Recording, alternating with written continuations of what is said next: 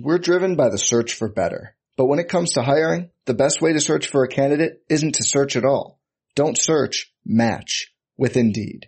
Indeed is your matching and hiring platform with over 350 million global monthly visitors, according to Indeed data, and a matching engine that helps you find quality candidates fast. Leveraging over 140 million qualifications and preferences every day, Indeed's matching engine is constantly learning from your preferences. Join more than 3.5 million businesses worldwide that use Indeed to hire great talent fast. And listeners of this show will get a $75 sponsored job credit to get your jobs more visibility at Indeed.com slash BlueWire.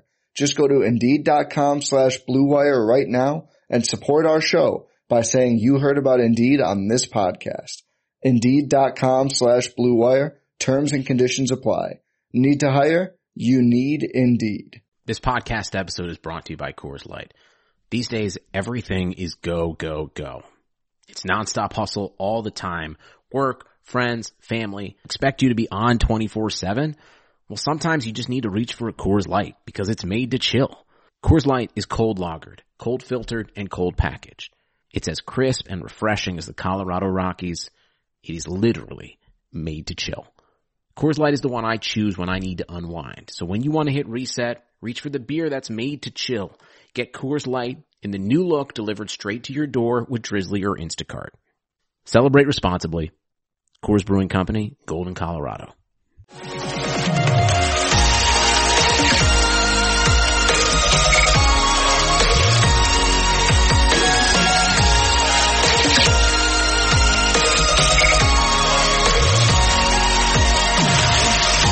And away we go. Episode 17 of the Al Galdi podcast. It is Monday, March 15th, 2021, the day on which the madness begins.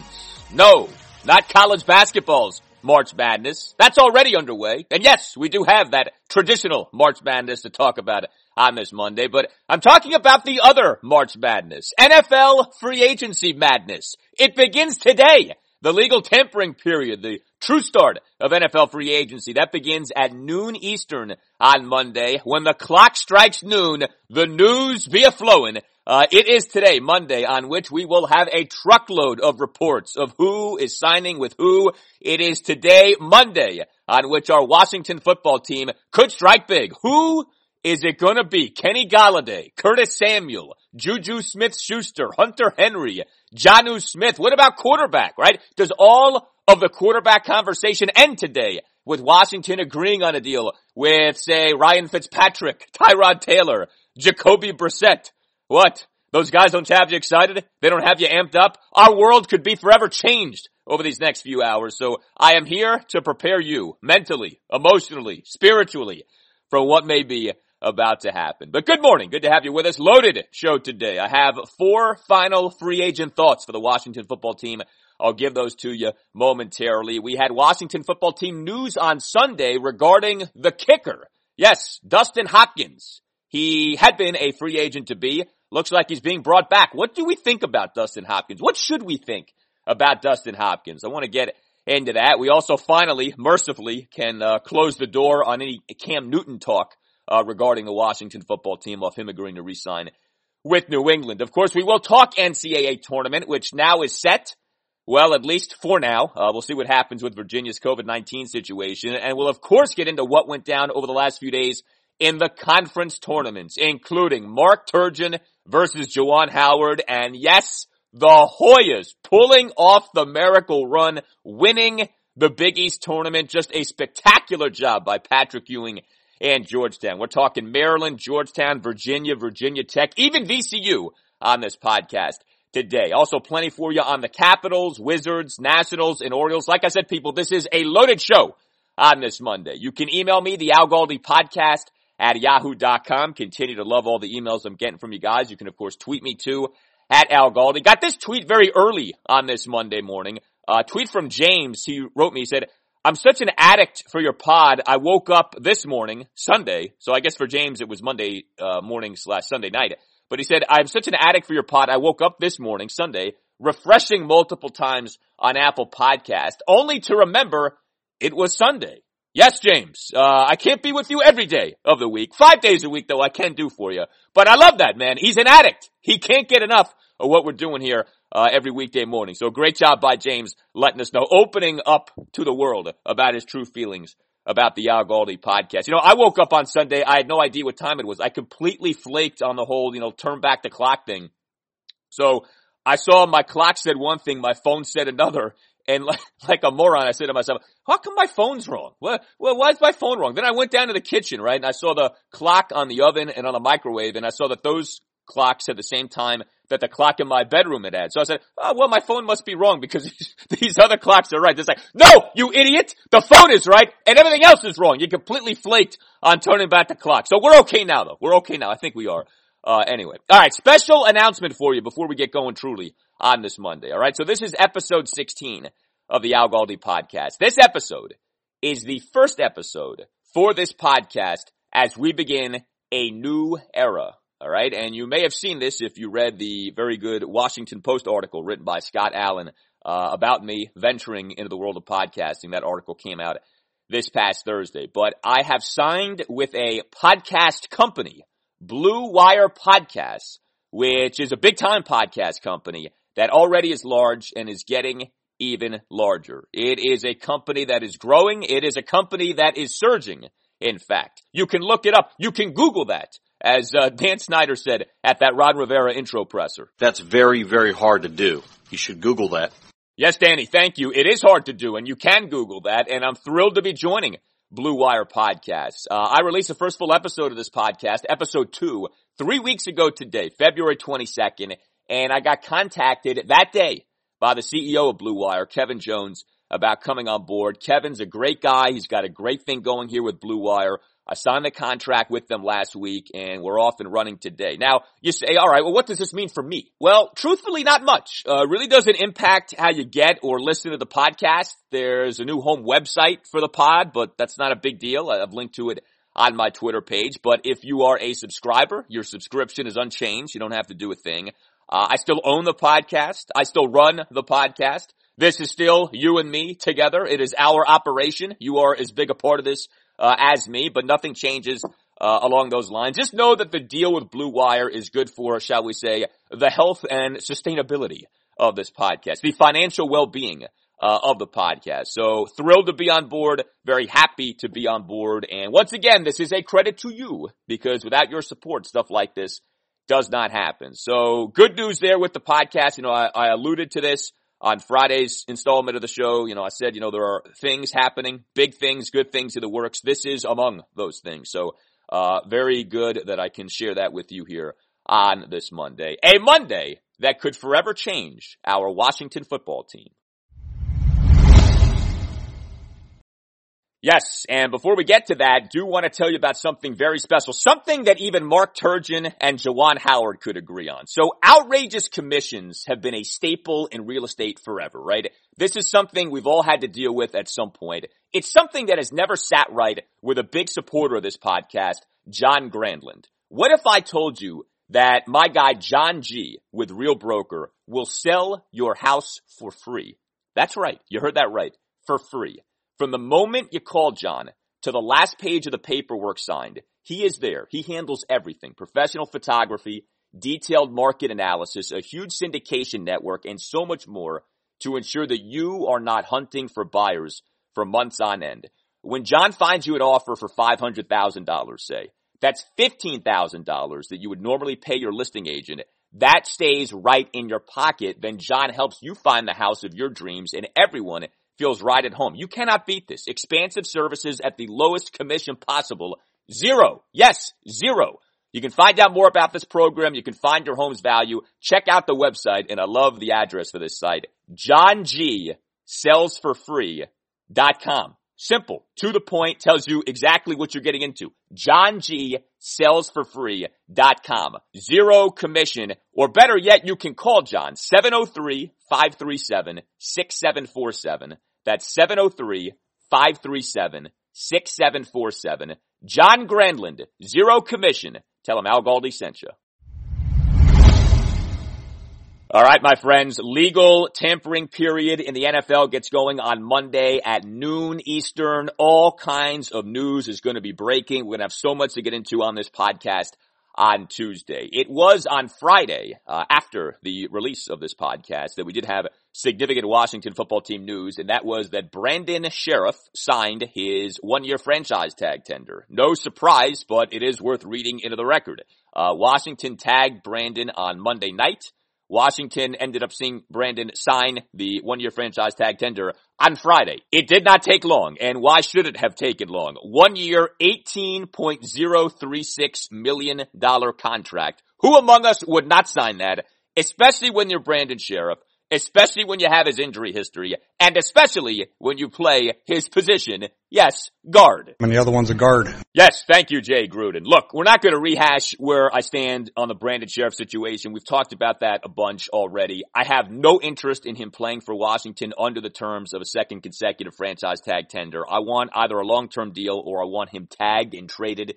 I don't get any real sense that Washington is interested in tagging and trading Scherff, so the idea with the tag clearly is to try to get a long-term deal done. But as I have outlined, once you franchise tag Brandon Scherff for a second straight offseason, you A, disincentivized him from agreeing on a long-term deal this offseason, and B, you made it even more likely that he ups and leaves you after the 2021 season. So you are staring right down the barrel right now at paying this guy $33 million over two years. Again, a guard. And the other one's a guard. Thank you, Jay Gruden. And like we've discussed, it's not that Brandon Scherff isn't good. He is quite good, but he's oft injured. He plays a position that you can fill on the cheap. And this just to me is not the way to handle this. I mean, let's be honest, okay? If the guy presiding over football operations right now is Bruce Allen and not Ron Rivera, we would be skewering. We would be filleting. We would be harpooning Brucifer for doing this. Now, Ron gets a benefit of the doubt, and by the way, he deserves a benefit of the doubt, but that doesn't mean that we're just gonna like blindly swallow and accept every little thing that happens. And I just, I don't like this. I, I, don't feel like this is trending in a good direction for the organization. It's not the end of the world. Washington does have the cap room, so like if you have to pay Scherff $18 million for one more year, you can certainly afford that, but that's not the point.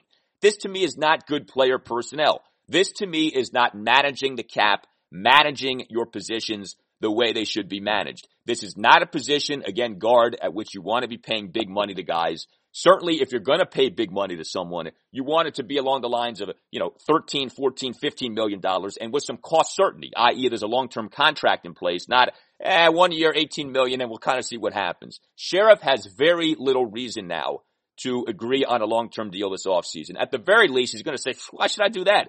I'll make my 18 mil this year. That'll make it $33 million over the last two years. I'll go into unrestricted free agency after this upcoming season. Uh, the cap is of course set to skyrocket beyond this year and I'll make even more money. You know, this is exactly what happened with Kirk. Like it's happening all over again. And one more thing on Scherff to be mindful of. So Brandon Scherff in being franchise tagged in back-to-back off seasons by the Washington football team became just the third offensive lineman over the last 20 years to receive a franchise tag in back to back years. Do you know who the other two guys were? Orlando Pace and Walter Jones. Each of whom, by the way, interestingly got franchise tagged in each of three consecutive off seasons. But Pace and Jones are in the Pro Football Hall of Fame. Pace and Jones are two all-time great offensive tackles. So that's the company you've put Brandon Scherff in and franchise tagging him in back-to-back years. In the company of two Hall of Fame offensive tackles. Now, you can like Brandon Scherff, but A, he's a guard, not a tackle. And the other one's a guard. Yes, thank you, Jay. And B, is Scherff a Hall of Famer? I mean, I mean let, let, let's, let's calm down a little bit here, right? He's good. He's very likable. Nobody has anything bad to say about Brandon Scherff, the guy or the worker. But is he a Hall of Famer? Because that's what you've done. You have catapulted him into that stratosphere and franchise tagging him in back-to-back years. All right, uh, I digress though from the Scherff thing. Some things to be thinking about here as Washington embarks into free agency 2021. So first of all, to me, the approach for Washington and free agency really shouldn't be that complicated, okay? I want Washington to value two things as much as anything, okay? Durability and upside. One of the things that's really been impressed upon me over the last few years, and I think a lot of this had to do with those back-to-back injury ravaged seasons that Washington had in 2017 and 2018 is you don't want guys on your team, and you certainly don't want big money guys on your team who can't stay healthy. This is one of the things that really got Washington in trouble, paying too much to too many who provided too little. Whether you're talking about Jordan Reed or Chris Thompson or Paul Richardson or even somebody like Alex Smith. And it's not all these guys' fault that they would get hurt, but they got hurt. You couldn't rely on them and too much of your cap, way too much of your cap ended up being occupied by guys who just didn't post, just weren't healthy. It's a one-way street to double digit loss territory. So I want durability to be a big time factor. So I bring this up with something like the tight end situation. You're hearing, you're reading a lot about Hunter Henry. Hunter Henry is widely considered to be the top free agent tight end on the market. Hunter Henry is a very good tight end. I'm not here to tell you otherwise, but Hunter Henry has had a very hard time staying healthy. He has played in just 55 of a possible 80 regular season games over his five seasons in the NFL. He missed all of 18 due to a torn right ACL. He missed four games in 2019 due to a fractured left knee. Now, he did stay mostly healthy in 2020, just missed a couple of games, the Chargers' final two games, due to being on the team's reserve COVID-19 list. But the point with Hunter Henry is there is an injury history that's impossible to ignore. So for me, okay, and this is just me, little old me, but if I'm trying to upgrade a tight end, and I think Washington should try to upgrade a tight end, not to say that Logan Thomas didn't have a very good 2020, but you have like no depth beyond Logan Thomas, I would be in big time on Jonnu Smith. And I talked about this on the podcast last week. Jonnu Smith is younger than Hunter Henry, not by much, but younger by about a year. Jonnu Smith has been extremely durable for the Tennessee Titans. He's played in 60 of a possible 64 regular season games over four seasons. Jonnu Smith has demonstrated year by year improvement with the Titans. Jonnu Smith is known as a guy who is physical, who is strong, who is willing to block. And Jonnu Smith is someone who, no, maybe he's not as skilled as Hunter Henry when it comes to catching the football and making plays, but Jonnu Smith is capable. See the spectacular diving one-arm catch with his left arm in the back left corner of the end zone that he made in that stunning Titans win at the Baltimore Ravens in the divisional round in the 2020 NFL playoffs. Smith is not going to cost as much as Henry. Like, I think that's a classic case of don't just make the big splash and take the big swing. You can find much better value and get much more certainty with someone like a Jonnu Smith than you can a Hunter Henry. So to me, I, I, think that's always the way to approach free agency, value durability, and also value upside. Like Jonnu Smith, again, younger, demonstrating year by year improvement. Like there's upside here. And Washington, of course, made a lot of upside signings last offseason, and a lot of those signings paid off, whether you're talking about Logan Thomas or J.D. McKissic or Ronald Darby. Another thing to be thinking about regarding the Washington football team as it enters into free agency is, is this going to be a depressed free agent market with the salary cap having gone down, with the NFL having lost substantial revenue due to the COVID-19 pandemic? Are we going to see players get humbled in terms of what they thought they might get in the open market? You know, we saw this in Major League Baseball this past MLB offseason. One of the interesting things you can do with NFL free agency via the great website Spotrac is you can get what is the projected annual average value for the various free agents out there. So what Spotrac, a great NFL contract slash salary cap website, projects for various guys to get. And if you look at the receiver market, which obviously is something we expect our Washington football team to be a player player in, Kenny Golladay is projected to get an AAV of $17 million per year. Okay. So that's a lot of money. And if you told me, you said, okay, you can have Golladay, but it's $17 million a year, I'd kind of be like, eh, I don't know about that. Like, I like Kenny Golladay. There, there, there's a lot to his game and a lot to where he could really help Washington. You know, Kenny Golladay is essentially what Josh Doctson was supposed to be, a true deep threat, a true 50-50 ball guy, big bodied guy, big playmaker, very good at the contested catch all those kinds of things. But $17 million a year, I don't know, that's, that's a lot, especially for a guy, by the way, who actually missed substantial time in 2020 due to injury. Again, going back to this idea of durability. Kenny Golladay in 2020 played in just five games. He missed the Detroit Lions first two games of the season due to a hamstring injury, then missed the Lions final nine games of the season due to a hip flexor strain. But if you told me Washington could sign Golladay for say, I don't know, $13 million a year, you know, something like that, I, I think it becomes a lot more appealing. Well, is this going to be, you know, a typical NFL free agency situation where the top of the market guys get big time money, you know, and there there is a bidding war for Golladay and he ends up getting say 17 million dollars or are a lot of teams just not in on trying to play the bidding war with a guy like Golladay? And is his market depressed? And does it end up being that Golladay has to settle for say 12, 13 million dollars a year, that kind of a thing? Cause that's significant. Cause if you can get Golladay on the relative cheap, if you can get a relative bargain buy on the guy who maybe slash probably is the top free agent receiver out there, then that's something to pounce on. And so that's going to be so interesting to follow. Like you, you look at some of the projected AVs for these top free agent receivers. Spotrac had it. Kenny Golladay at $17 million a year. Juju Smith-Schuster at $16.1 million per year. Curtis Samuel at $12.5 million per year. Corey Davis, $9.9 million per year. One of the reasons I have advocated for Washington to sign Curtis Samuel isn't just that he's really fast and offers position flex because he's uh, very good as a ball carrier in addition to as a pass catcher and also is someone who Ron Rivera, Scott Turner, Terry McLaurin all know quite well. But Curtis Samuel, I've always felt, was it going to cost you what a guy like a Golladay or a Juju would cost you? And I think that's usually the best way to do free agency. Don't just be in on the top of the market, guys.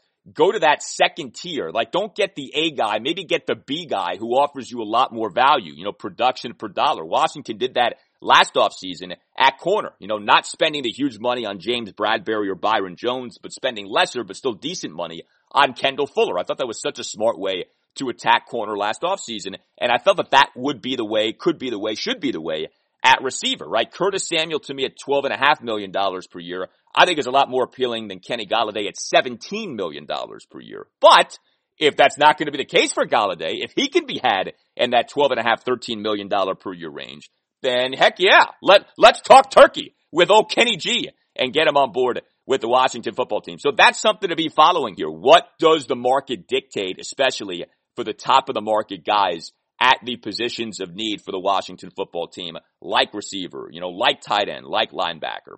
And then a last thing to be thinking about with Washington as it goes into free agency is this. So, you know, by now Washington has a lot of cap space in a year in which the cap has gone down, in a, in a year in which so many teams are having to cut guys to make it under the cap. Washington has a lot of room with which to work. Washington can be zigging when so many teams are going to have to be zagging. However, it's not just that Washington has money available to it that other teams don't.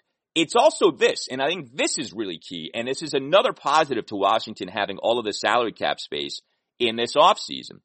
You likely by now have heard or read about this voidable years phenomenon and how this is going to be a very common staple in contracts that are done this offseason. Voidable years tacked on to the end of contracts to make these contracts more palatable from a salary cap standpoint. Okay. We won't get into the nitty gritty about what voidable years mean, but just understand teams do it to lighten the load when it comes to cap implications for these big money contracts.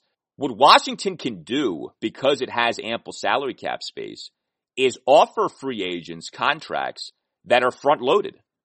Whereas so many other teams, if they're in on say a Kenny Golladay or a Hunter Henry or whoever, are going to have to structure contracts in a way to where those contracts fit into those teams' salary cap situations. Washington, because it has all this cap room, can say, forget about go- signing with that team which is in cap hell and is going to have to backload your contract, we'll front load your contract. We'll give you a ton of money early in the deal when you most want the money, when the money can most benefit you.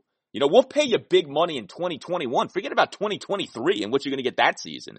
2021, my friend, we'll pay you big.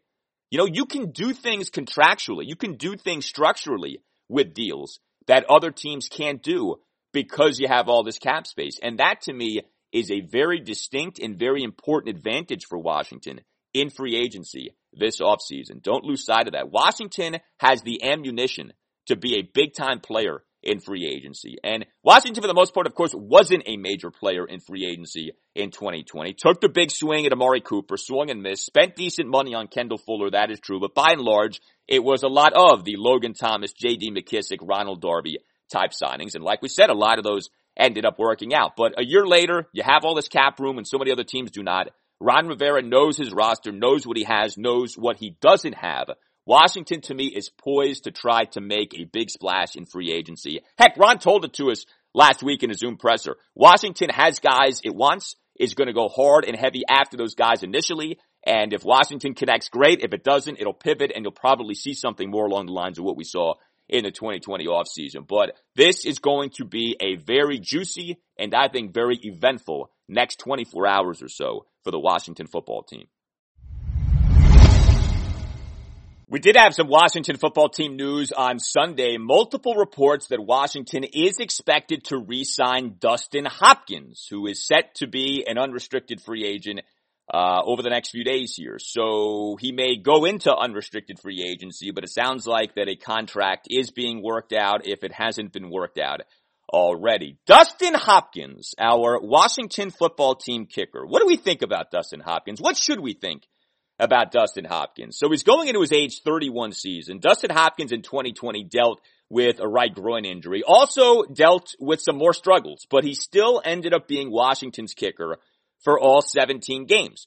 Dustin Hopkins got off to a very bad start in 2020. He missed one kick, a field goal attempt or an extra point attempt in seven of Washington's first 10 games in the 2020 season. You may recall that 30-27 loss at the Detroit Lions in week 10. Hopkins in that game had a first quarter 38 yard field goal and did have a clutch game tying 41 yard field goal with 16 seconds left in the fourth quarter, but he missed a 43 yard field goal attempt in the second quarter. And Ron Rivera during a Zoom press conference a day after the game said that the team was quote, talking about and discussing, end quote, replacing Dustin Hopkins. That was kind of like the peak of being on Dustin Hopkins watch in 2020. But Ron ended up sticking with Hopkins. And like so many things Ron did in 2020, the decision paid off. Hopkins got better as the season went on. Hopkins over Washington's final six games of the regular season, 13 of 14 on field goals, off over the first 10 games having gone just 14 of 20 on field goals. Uh, you go back to the win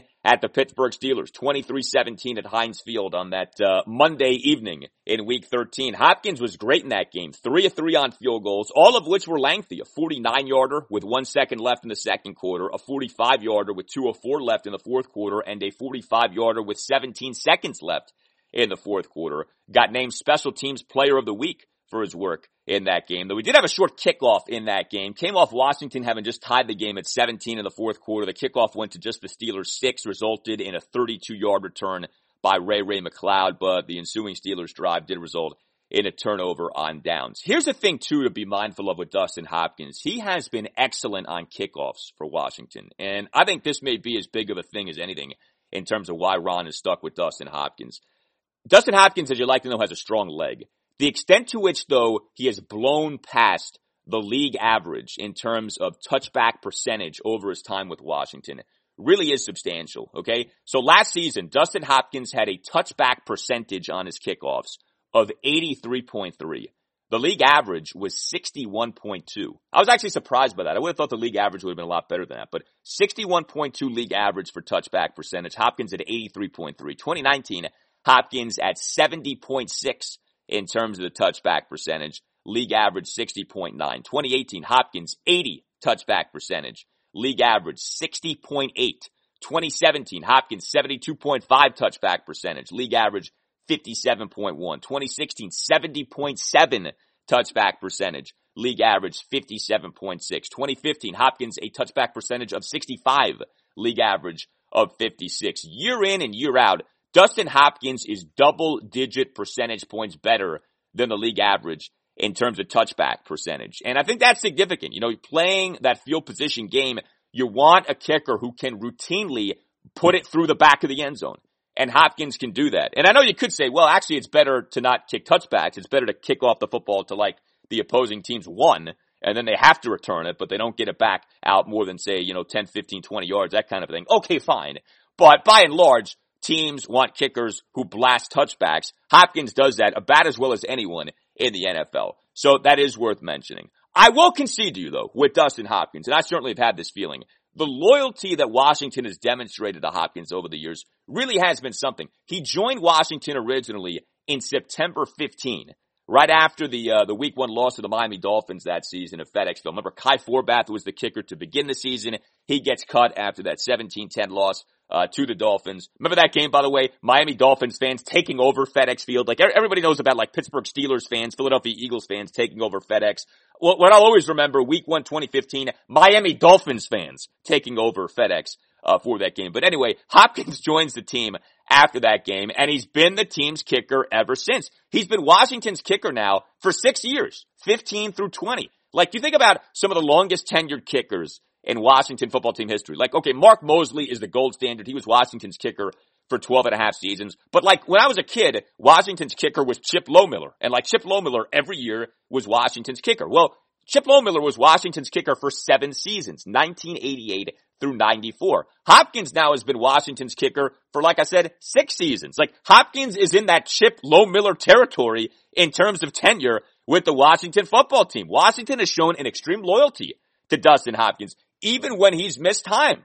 Uh, 2017, Dustin Hopkins missed eight games due to right hip injury. His replacement, you may remember, Nick Rose, actually did quite well, went 10 of 11 on field goals, nailed a 55 yard field goal late in the fourth quarter of a 38-30 loss to the Minnesota Vikings at FedEx Field in week 11 of that season. But when Hopkins got healthy, Hopkins got his job back. Like, I remember the conversation that year. There was some talk of like, hmm, maybe Nick Rose has Wally Pipp Dustin Hopkins. It was like, no, Dustin Hopkins is our guy. He has had some brutal missed kicks over the years, especially in that 2016 season, right? Who could ever forget him missing that 34 yard field goal attempt in overtime in the 27 all tie with the Cincinnati Bengals in London Halloween weekend of that year. Hopkins had two big misses in the Thanksgiving loss at the Dallas Cowboys in 2016. Although one of those misses, this has always been very interesting to me, was a first quarter 43 yard attempt that actually looked as if it may have been good and the officials missed it. That it was good, but they called it no good. But anyway, missed two kicks did Hopkins in that loss at the Cowboys Thanksgiving 2016. Also had a big missed field goal try in the loss at the Detroit Lions in that 2016 season. That was the game right before that uh, tie with the Bengals in London. So that 2016 team, right, 8-7-1 misses the playoffs. Defense was atrocious. Kirk Cousins throws up on himself. Week 17 loss to the New York Giants at FedEx Field. But another factor for Washington not making the postseason that year was Dustin Hopkins. He had some big missed kicks in that season. I don't have anything against Dustin Hopkins. I have found it kind of odd and interesting and noteworthy the extent to which Washington has again shown him this incredible loyalty. Like you would think he's Adam Vinatieri. Uh, you know, you would think he's Justin Tucker with how uh, loyal Washington has been to him over the years. But I will say this, big strong leg. He has come through more often than he hasn't. I think it's fair to say that. I do think you could do better than Dustin Hopkins, but of course the thing with kickers is you can also always do a lot worse. And one of the things that will doom you is a kicker or a kicking situation that you just can't count on. You know, ask the Tennessee Titans fan about that and how much bad kicking, bad kickers can doom you. So yeah, like I'm fine with Dustin Hopkins being brought back. Strong leg, excellent on kickoffs. I get all that.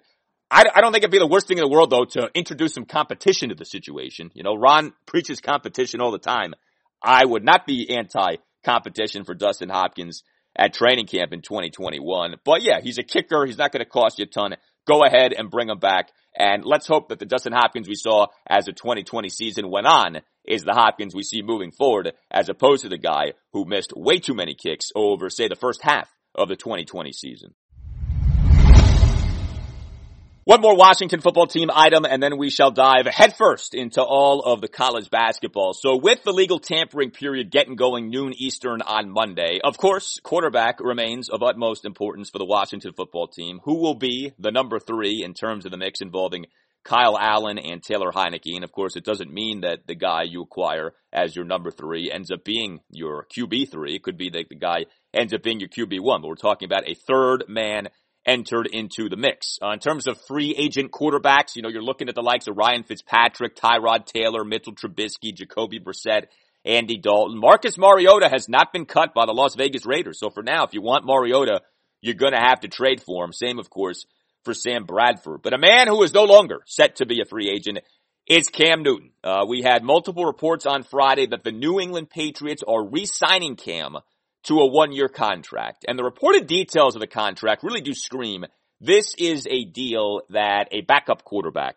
would sign. You know, New England is not bringing Cam back to be its unquestioned QB1. It may turn out that he's the Pats QB1, but this is a contract that reeks of, all right, you maybe will have a shot at being our starting quarterback, but there's also a very decent chance you're our backup quarterback for 2021. The contract allows for Cam to earn $5.1 million if he's healthy and on the Pats roster as a backup. Allows for Cam to earn $6.6 million if he starts for all of the 2021 regular season. Allows for Cam to earn $8.6 million if he starts for all of the 2021 regular season and the Pats make the playoffs. And the contract ultimately allows for Cam to earn up to $13.6 million based on honors and how far the Pats go in the playoffs. As is always the case with these contracts, you see the headline, you see the initial reporting, you see something like one year close to $14 million. Right? You see that, you're like, well, all right, he's coming back as a starter. It's like, no, the contract has a max value of about $14 million. 13.6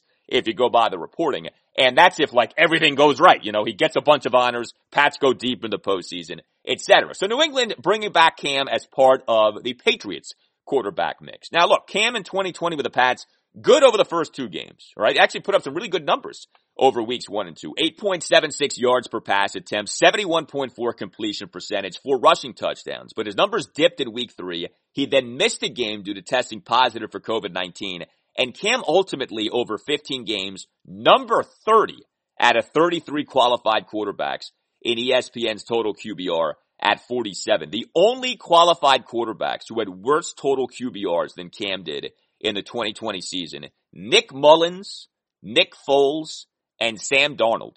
That's the QBR company that Cam kept in 2020. Nick Mullens, Nick Foles, and Sam Darnold. Cam finished the season with a mere eight touchdown passes versus 10 interceptions. He's going into his age 32 season.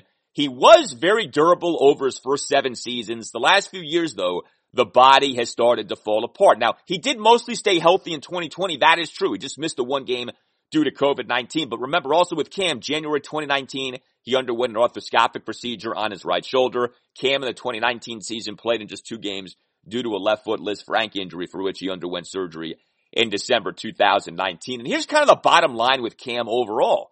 Cam, of course, he had that peak 2015 season, right? Associated Press MVP. Panthers go 15 and 1, win the NFC championship. Ron Rivera's greatest season as a head coach. Cam over five seasons since 2015. So we're talking 2016 through 2020. Very pedestrian numbers. 73 touchdown passes versus 54 interceptions a yards per pass attempt of just seven, a completion percentage of just 60.8. People still get caught up in like Cam's the guy we saw in 2015. That was peak Cam. That was Cam at his best. That's not who Cam has been. Certainly over the last five years. Like, don't get caught up in 2015. Focus more on what you've seen since then and what you've seen since then is a much different quarterback. Specific to Washington, uh, JP Finley, Washington football team insider for NBC Sports Washington, he reported all the way back on February 25th that a source close to the Washington football team had told him that there was no reason to believe that Washington's stance on Cam had changed off the team having made, remember, like no effort to sign Cam the previous offseason. I mean, that was always a thing to keep in mind. For the many times that Cam Newton came up regarding will Washington sign Cam? Will Ron bring Cam to DC? That kind of a thing. Ron Rivera in the 2020 offseason, right, traded a fifth round draft choice for Cam's backup for the Carolina Panthers in Kyle Allen. And everything that was reported as the offseason went on screamed Washington just wasn't interested in Cam Newton. And Ron Rivera himself said that Washington was not interested in Cam Newton. Ron Rivera on March 24th, 2020 went on WFNZ in Charlotte, said the following in response to whether Washington had interest in signing Cam. no. That was it. Said no. Like, no wiggle room, no, yeah, maybe, you know, if this, then that. No, it was no, not interested. And of course, Washington wasn't interested, and that didn't change this offseason, and Cam now is back with the New England Patriots. I will say this for Cam. I think it is very much an endorsement of him that Bill Belichick is bringing Cam back. Like the fact that Belichick wants you back, even if it is to be the QB2, I think that says something about Belichick thinking, okay, the guy still can play. And he was a good fit in our locker room. And there were some unusual circumstances for Cam. You know, he came to the Patriots late in the offseason, dealt with COVID-19, you know, so maybe Belichick's like, okay, a full true offseason, maybe we'll see a better version of Cam in 2021. So I, I don't know that he's like necessarily like done or shot but he's definitely not the guy he was in 2015. His body has accumulated a lot of mileage at this point. And for our team, the Washington football team, and I keep going back to this, I want youth, I want upside, I want durability. Cam Newton to me was never the way to go for Washington at quarterback for 2021, and we now know he will not be the way that Washington goes. All right, we move now to college hoops selection Sunday on Sunday evening 2021 NCAA tournament is set, at least set for now. Like I said earlier, we'll see what transpires with Wahoo Wah. We'll get to Virginia coming up momentarily. We'll get to the glorious weekend for the Georgetown Hoyas up in New York, but we'll start here with the Maryland Terrapins, who were revealed as the number 10 seed in the East region for the 2021 NCAA tournament. First round game to take place against number seven seeded UConn at Purdue's Mackey Arena this Saturday night at 710. So, as you likely know by now, this year's NCAA tournament going to be unlike any other. All of the games are taking place in the state of Indiana and the schedule isn't what we're used to where, you know, you have the first four games Tuesday and Wednesday and you have the first round games Thursday and Friday. It's like, no, things are being reconfigured because of the COVID-19 pandemic. And so first round games are going to be happening Friday and Saturday. Second round games are going to be happening on Sunday and Monday. So it's Maryland UConn, a 10-7 matchup at Purdue's Mackey Arena Saturday night at 7-10. The Terrapins in the NCAA tournament for a fifth time in six seasons. We're not counting 2020 for which of course there was no uh, tournament due to the pandemic. It was interesting if you were watching the selection show on CBS on Sunday night. It took a while, a long while, until Maryland was announced for the tournament. And I, I know that some people are like, boy, I was nervous. I thought the Terps weren't going to get in. It's like, no, I, I mean, for me as a Maryland fan, as a guy who went to Maryland, I never was like worried. I mean, I, I certainly knew Maryland was making it, but it was kind of odd and it was kind of comical. Like, I was like, hmm, uh, are they going to announce our team here? Like, what's going on? But I never felt like Maryland wasn't going to make it. Maryland was not a bubble team. Maryland was in. All right, we talked about this. Maryland with that 68-57 win over Michigan State in the second round of the Big Ten tournament last Thursday, that sealed the deal for Maryland. Whatever doubt remained about the Terps making the NCAA tournament eradicated via that victory over the Spartans. So the Terps were getting in, but it did take a while for the announcement uh, to be put out there. UConn's a really interesting matchup for Maryland. Of course, there is a lengthy history between the Maryland and UConn programs going back to Gary Williams and Jim Calhoun, going back to the epic battle the two schools had in the 2002 NCAA tournament, which of course was won uh, by the Terrapins. But UConn's a good team. Uh, UConn goes into the tournament 30th in Division One per the NCAA's net ranking, 16th in Division One per KenPom.com, which also, by the way, has the Huskies 24th in the country in adjusted offensive efficiency and 25th in the country in adjusted defensive efficiency. So UConn, the rare team that can say it's top 25 in the country in both adjusted offensive efficiency and adjusted defensive efficiency. UConn's got two really good players, two really good guards. Uh, UConn is one of those classic, you know, guard oriented teams that makes the NCAA tournament. The number two score, number one assist man for the Huskies is RJ Cole, who was an outstanding player at Howard for a few seasons. He was the MEAC Rookie of the Year 2017, 2018, MEAC Player of the Year 2018, 2019. But Cole is banged up. He's in concussion protocol due to having banged his head on the floor and the Huskies lost to Creighton in the semis of the Big East tournament on Friday night. And then UConn's other stud guard, its leading scorer in fact, is James Bouknight. He in the Big East tournament dealt with cramps and he struggled uh, over two games for the Huskies. Just 8 of 25 shooting, including 0 7 on 3. So UConn is good, but Maryland may well be catching UConn at just the right time. Now, uh, as for what went down ultimately for the Terrapins in the Big Ten tournament, Friday, the 79-66 loss to the one-seeded Michigan Wolverines at Lucas Oil Stadium in Indianapolis in the quarters. It was not a game you anticipated Maryland winning. Uh, you know, Terps were the eight seed, Michigan was the one seed. Terps had been done dirty by the Wolverines in two prior meetings during the regular season.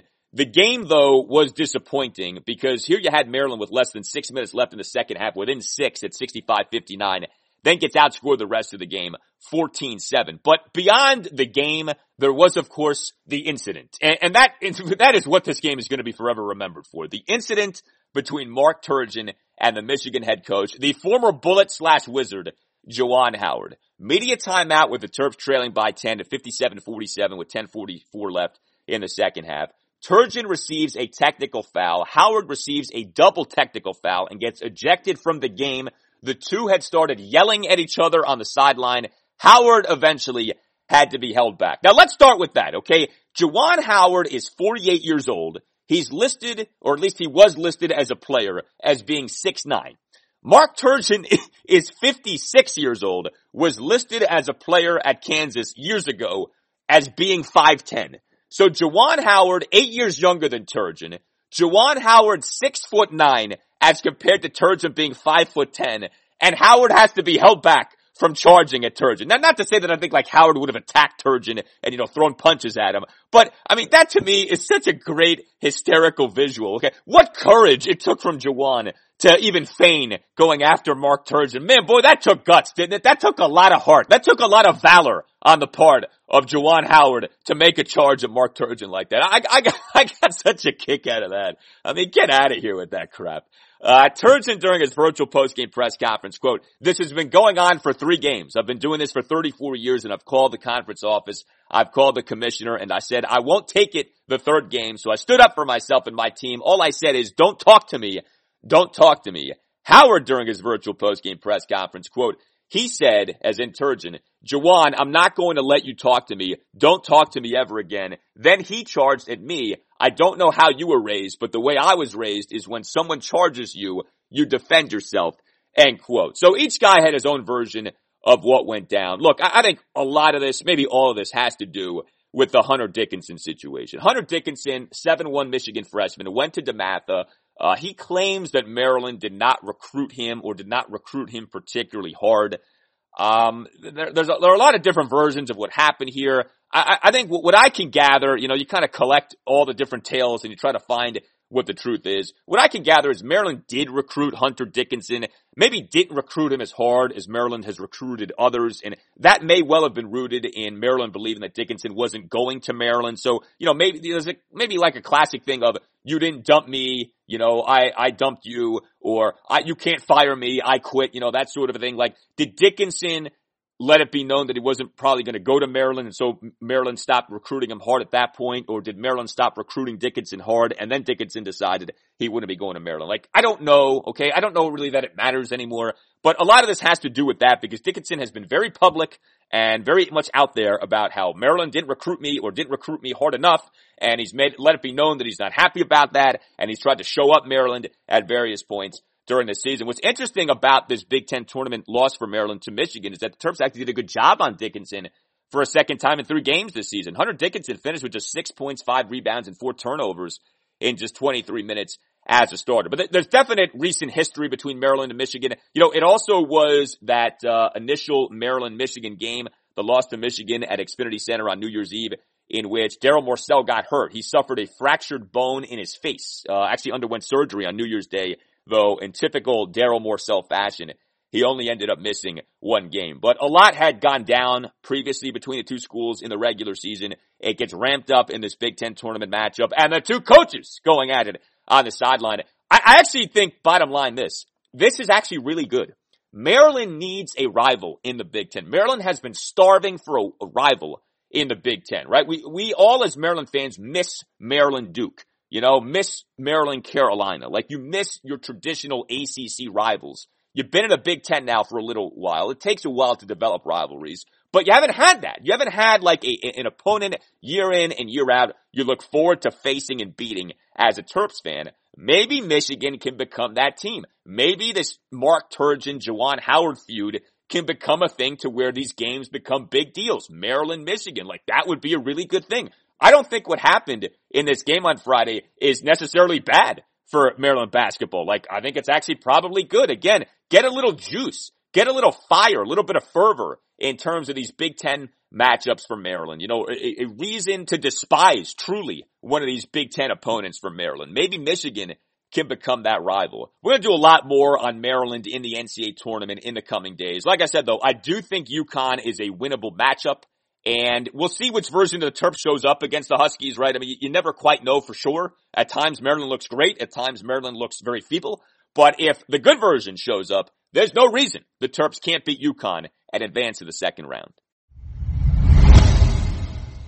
Now to the Hoyas. What a job by Georgetown in the 2021 Big East tournament. The thing that the Hoyas almost certainly had to do to make the NCAA tournament, the Hoyas did do. They won the darn thing. A spectacular job, an all-time job by Patrick Ewing and his guys. Hoyas are the number 12 seed in the East region in the NCAA tournament first round game against five seeded Colorado at Butler's Hinkle Fieldhouse on Saturday afternoon at 12:15. Uh, Colorado is an interesting team. Like UConn, one of these teams that does both offense and defense. Well, Colorado goes into the NCAA tournament 15th in Division 1 in the NCAA's net ranking, 17th in Division 1 per KenPom.com, which has the Buffs 17th in the country in adjusted offensive efficiency, 29th in the country in adjusted defensive efficiency. So not an easy matchup for Georgetown, but you know what? At this point, it doesn't matter. If the Hoyas keep playing as they just played in the Big East tournament,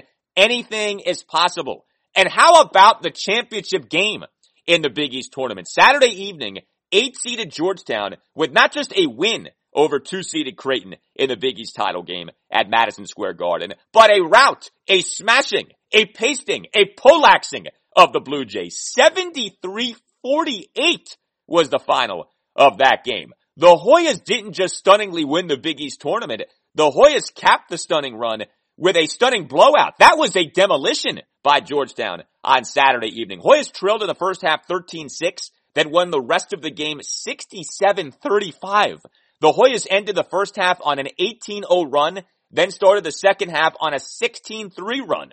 The Hoyas in the second half led by as many as 31 points, never led by fewer than 16 points. The Hoyas demolished Creighton on the glass, out-rebounded Creighton 49-33 for the game, held Creighton to 28.8% shooting, including 9 of 34 on threes. Hoyas in the second half, 54.6% shooting, including 5 of 12 on threes. Like, I can go on and on. This was like a dream performance by Georgetown in the biggest game of the season. And so the Hoyas end up doing it. Win the four games in four days, clinch the program's first NCAA tournament berth since 2015. It's amazing. Georgetown came into the Big East tournament having gone 0-3 in Big East tournament games with Patrick Ewing as head coach and then goes 4-4 over those four days. Hoyas now eight all-time Big East tournament titles, the most in conference history. The Hoyas just getting to that Big East tournament title game marked the first time in the history of the Big East that the team that was picked to finish last in the conference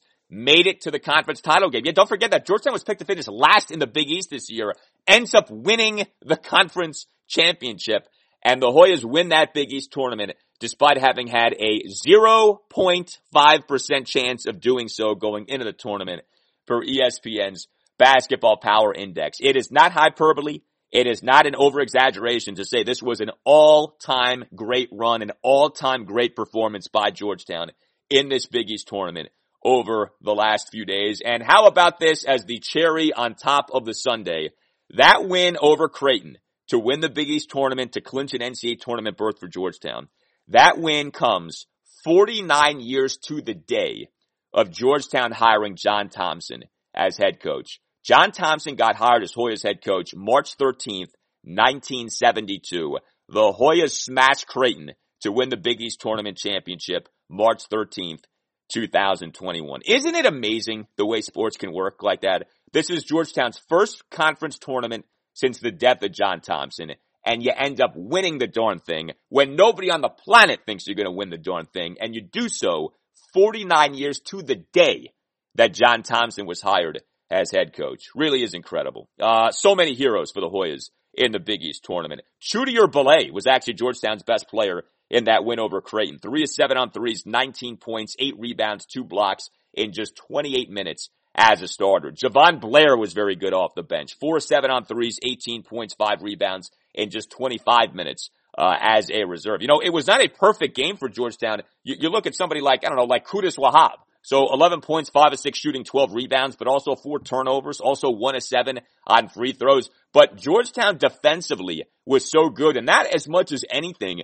is what really stood out. I know to me, watching Georgetown make this run in the conference tournament, Georgetown's defense has been very suspect uh, over these last few years, right? Anyone who's a Hoyas fan knows that, understands that. The Hoyas have D'd up here recently, did such a good job defensively on Creighton in the championship game. Did a very good job defensively in the Big East tournament semis. You know, don't lose sight of what happened on Friday evening, that 66-58 win over Seton Hall. First of all, Georgetown game is tied at 57, less than two minutes left in the second half. Hoyas end the game on a 9-1 run, are excellent on free throws. Seven of the Hoyas final nine points came on free throws. Georgetown went seven of eight on free throws over the final two minutes of having gone just 11 of 17 on free throws in the game up until that point. Seton Hall, by the way, just five of 11 on free throws in the game. But getting back to the defense, the Hoyas in the second half of that win over Seton Hall held the Hall to 32.3% shooting, including two of 11 on threes. I mentioned Chudier Bile, massive block by him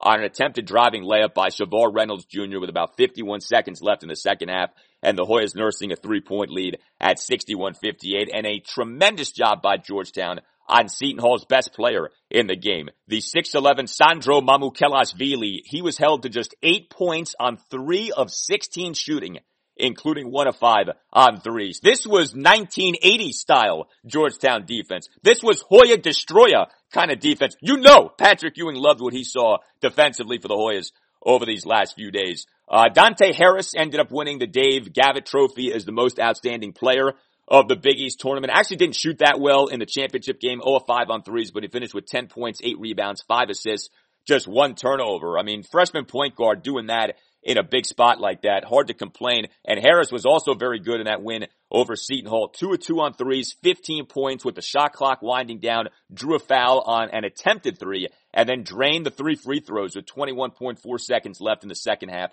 to give Georgetown a 64-58 lead. Yeah, I mentioned the Hoyas who weren't good overall on free throws in that Seton Hall win, uh, coming through in the clutch on the free throws late in that ball game. What a job by Georgetown. I mean, I, I can't say that enough. I, I, I, cannot emphasize that enough. And it's not always the same people. You know, it's been a different cast of guys. But, you know, the thing about Georgetown is it doesn't always have to be like the same one or two people. You know, it's not like Jahvon Blair has killed it game in and game out here recently. It's not like Jamorko Pickett has killed it game in, game out recently, but you're getting contributions from not just those two, but from Dante Harris, from Qudus Wahab, from Chudier Bile, and the Hoyas get the job done off to the NCAA tournament for the first time since 2015. It really is the kind of thing that epitomizes March Madness and how you're never done until you're done. And it's the reason why these conference tournaments exist. I mean, unlike a lot of people, I've, I've lost interest in a lot of these conference tournaments in recent years. No doubt. Like they just don't mean what they used to. But what Georgetown just pulled off, it's a reminder of what conference tournaments can be and can mean.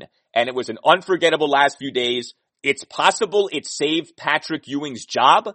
Okay. I mean, I don't know what happens with him from an employment standpoint if Georgetown doesn't win at least a few games in this Big East tournament. You really do have to wonder about that. You were staring at going 0 for 4 in terms of Patrick Ewing making the NCAA tournament. Four seasons, each without an NCAA tournament appearance. And like I said, going into this Big East tournament, you hadn't even won a conference tournament game over Patrick Ewing's first three seasons. All of that gets changed. All of that gets flipped on its head. Patrick, the Hoyas at the Garden, get the job done off to the NCAA tournament. Just an outstanding job. And if you think on this Monday we're not going to play some classic Rich Chvotkin, then you'll be wrong. Here you go. Hoyas win! Hoyas win! Hoyas win! Hoyas win! Hoyas win! Hoyas win! Hoyas win! Hoyas win! Hoyas win! Hoyas win! Hoyas win! Hoyas win! The Hoyas did win, and actually one of the funny things about the blowout of Creighton on Saturday evening was that the final call from Rich was actually very subdued because the game was a no doubter. It was a laugher. So there actually wasn't that usual emotional charge from Rich on his Hoyas win final call that you get. I had to go dipping into the archives to play for you the one we just gave to you right there. But outstanding work by Georgetown. All right, where are we with the Virginia Cavaliers? Well, the Cavs are in the NCAA tournament. Uh, they were revealed as the four seed in the West region. Going to have a first round game against 13 seeded Ohio at Indiana University's Assembly Hall on Saturday evening at 7:15.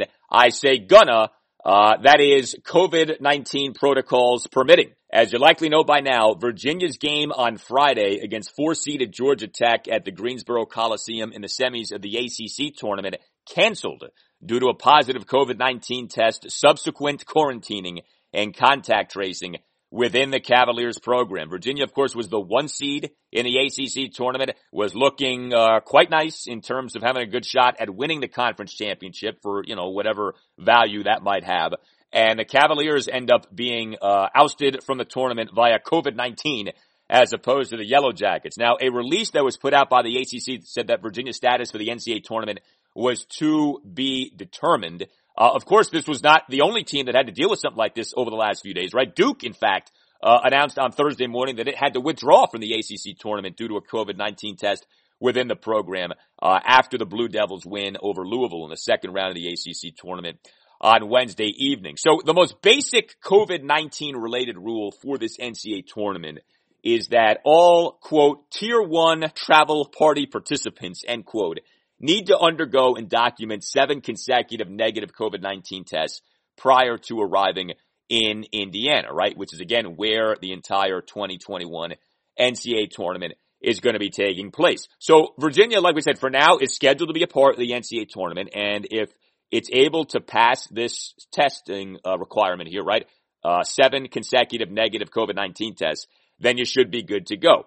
In terms of though, what would happen if Virginia can't meet that requirement? So the NCAA has a list of policies for replacing teams in the 2021 NCAA tournament. Among those policies is this.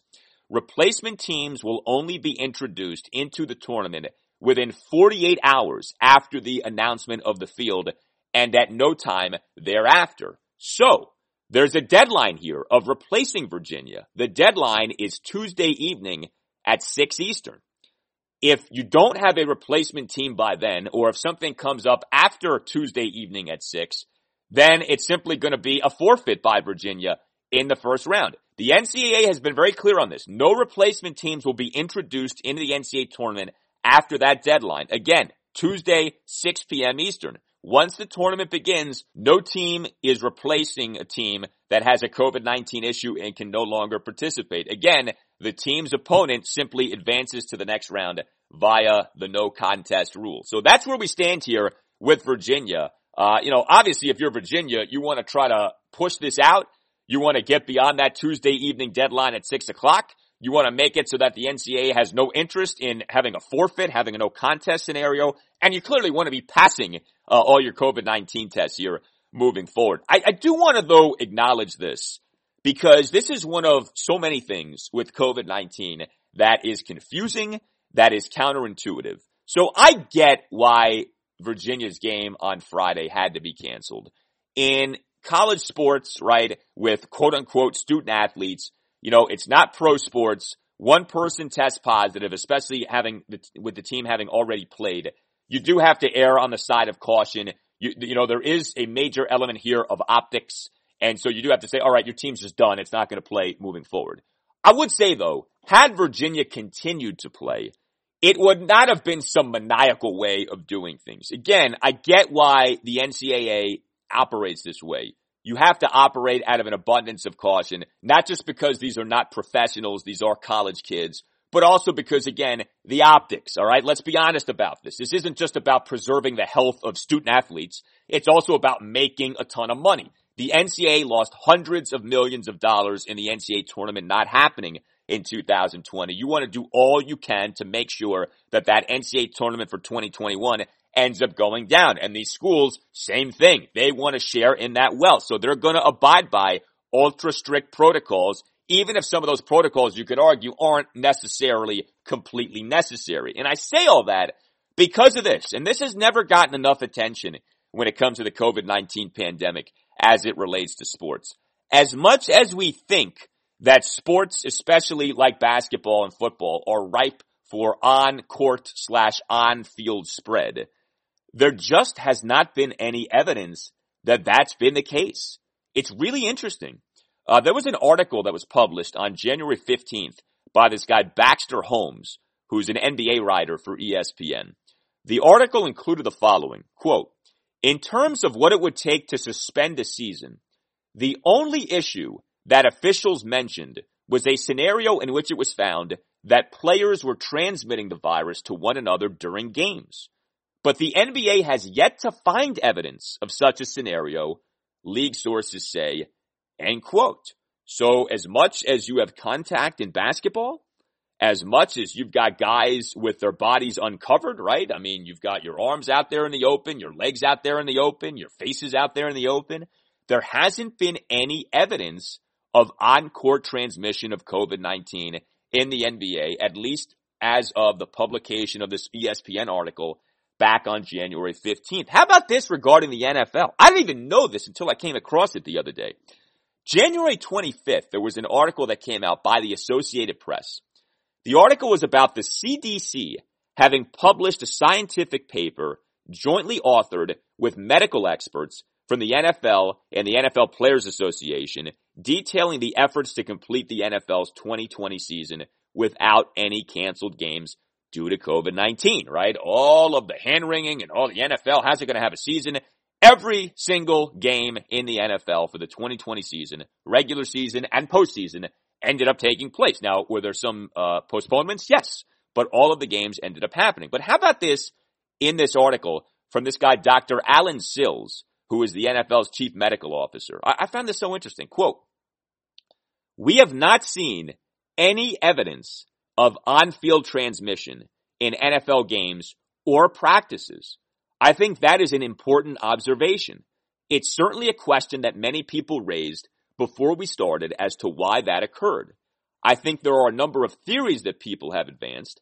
One of them is that obviously we're playing either in an open area or at least an extremely large air environment where we've got a lot of ventilation, a lot of movement, and likely quick dispersal of any droplets or particles. End quote. Like I said, I didn't know about this until I came across this the other day. I feel like this got no attention. Did you know about this? That the CDC published a paper in conjunction with the NFL and the NFL Players Association to talk about the great job the NFL did with COVID-19. That this guy, Dr. Allen Sills, the NFL's chief medical officer, has said point blank, there is no evidence of on-field transmission of COVID-19 in both NFL games and practices. Like, why hasn't that gotten more attention? Why is it that all of the bad stuff with the pandemic gets highlighted and repeated ad nauseum and the good stuff never gets mentioned, like never gets highlighted, it gets diminished, it feels like. I just, that drives me nuts with this whole thing. Um, you know, not that this pandemic has been anything close to good, not that this thing hasn't been tragic, of course it has been, but there are important positive developments that like never get emphasized and specific to sports, this is a big one. There's been no evidence of on-court transmission. There's been no evidence of on-field transmission. So in like a perfect world, had Virginia been allowed to continue on in the ACC tournament, I don't think that that would have been some, you know, completely reckless, ridiculous way of going about things. Like I said, I understand why the ACC did as it did. I understand why the NCAA is doing as it does. This is big money. These are student athletes. They're not professionals making millions of dollars. We still don't know with COVID-19 years down the line if you had it, what ends up happening to you. Like, is there going to be something 10, 15, 20 years from now, God forbid, where people who had COVID-19 are having all kinds of health problems that took years to develop? Like, we don't know that. That's true. That's all very true. But I think that's really important to understand that as much as some people, especially a lot of people covering sports, feared, you know, uh, this virus is going to spread like wildfire in football games, or this virus could spread like wildfire in basketball games. Not only has that not happened, there's zero evidence of in-game, in-practice transmission of the virus in these sports. And that's excellent news. That's excellent news. So I hope Virginia is able to participate in the NCAA tournament. Virginia is a good team. It's been kind of a weird year for Virginia. You could argue it's actually been better offensively than it has been defensively. The KenPom.com efficiency rankings certainly suggest that. And this first round matchup against Ohio, you know, Ohio's an interesting team. Just 87th in the net rankings, just 78th for KenPom.com. But Ohio did lose by just two points at Illinois back in late November. Illinois obviously ended up winning the Big Ten tournament, number one seed in the Midwest region. So Ohio can play, and we all know what can happen to Virginia in first round NCAA tournament games. Google UMBC for those who don't know. Like Danny said, you can Google that. You should Google that. Yes, thank you, Danny. On to the Hokies.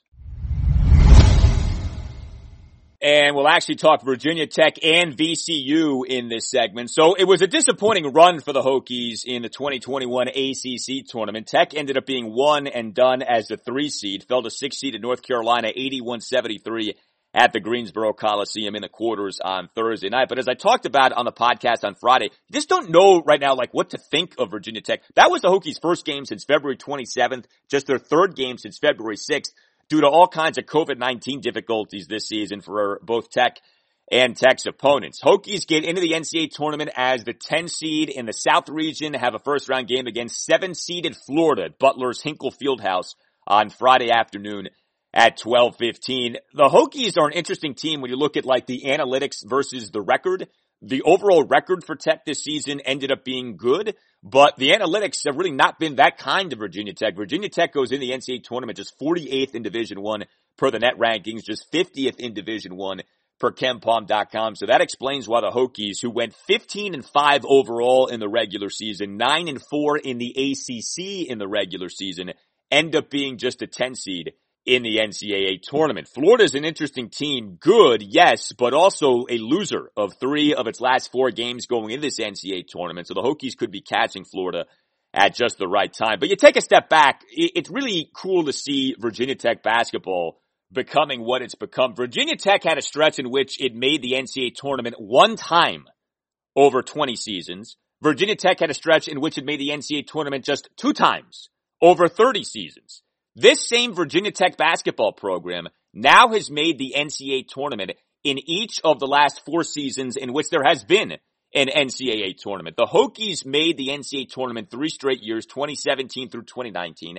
We had no tournament in 2020, and now Tech is back to being in the NCAA tournament in 2021.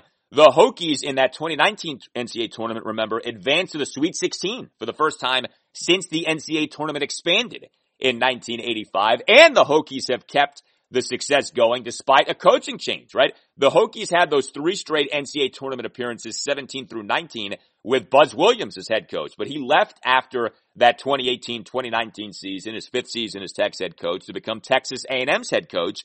The new head coach, Mike Young, hired away from Wofford, 16 and 6 overall, 7 and 13 in the ACC, in the 2019-2020 season. This season, he wins ACC Coach of the Year, and he's got Tech back in the NCAA tournament. Virginia Tech, not just about football anymore, as we're seeing. Great job by the Hokies overall, getting the basketball program on track here. And you could actually argue that Tech basketball is in a better place than Tech football is these days. And who'd have thunk uh, that we'd ever say something like that. As for VCU, VCU back in the NCAA tournament for the 12th time since 2004. VCU is the 10 seed in the West region, going to be facing 7 seeded Oregon at Indiana Farmers Coliseum in Indianapolis on Saturday night at 957. VCU, another program that's kept things going despite a coaching change, right? Shaka Smart, long gone. Mike Rhoades in his fourth season at VCU. Uh, the Rams have the A10 player of the year in Bones Hyland. Uh, VCU was second in the A10 conference in the regular season,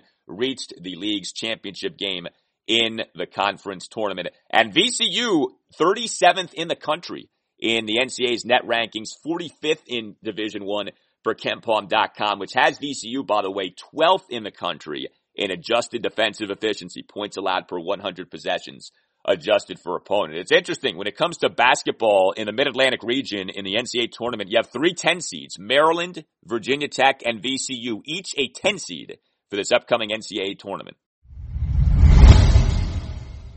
All right, so we have talked Washington football team and NFL free agency. We have uh, gone heavy on the NCAA tournament and where we're at with Maryland, Georgetown, Virginia, Virginia Tech, and VCU. And we still have yet to get to the Capitals, the Wizards, the Nationals, and the Orioles. I told you this was a loaded show on this Monday. So the Capitals in action on this Monday night at the Buffalo Sabres at seven. Caps are second in the East Division at 38 points, four points behind the first place New York Islanders who won again on Sunday. The fighting Barry Trotz cannot lose. 3-2 shootout win at the New Jersey Devils. That's now nine consecutive victories for the Islanders. Caps just had one game over the weekend. It was another win. 5-4 victory at the Philadelphia Flyers on Saturday night. Caps improved to 17-6 and 4. How about that? Caps are 17-6 and 4 and not even first place in their own division. But how about the extent to which the Caps were the Philadelphia Flyers daddies over the last week or so. The Caps ended up beating the Flyers in Philly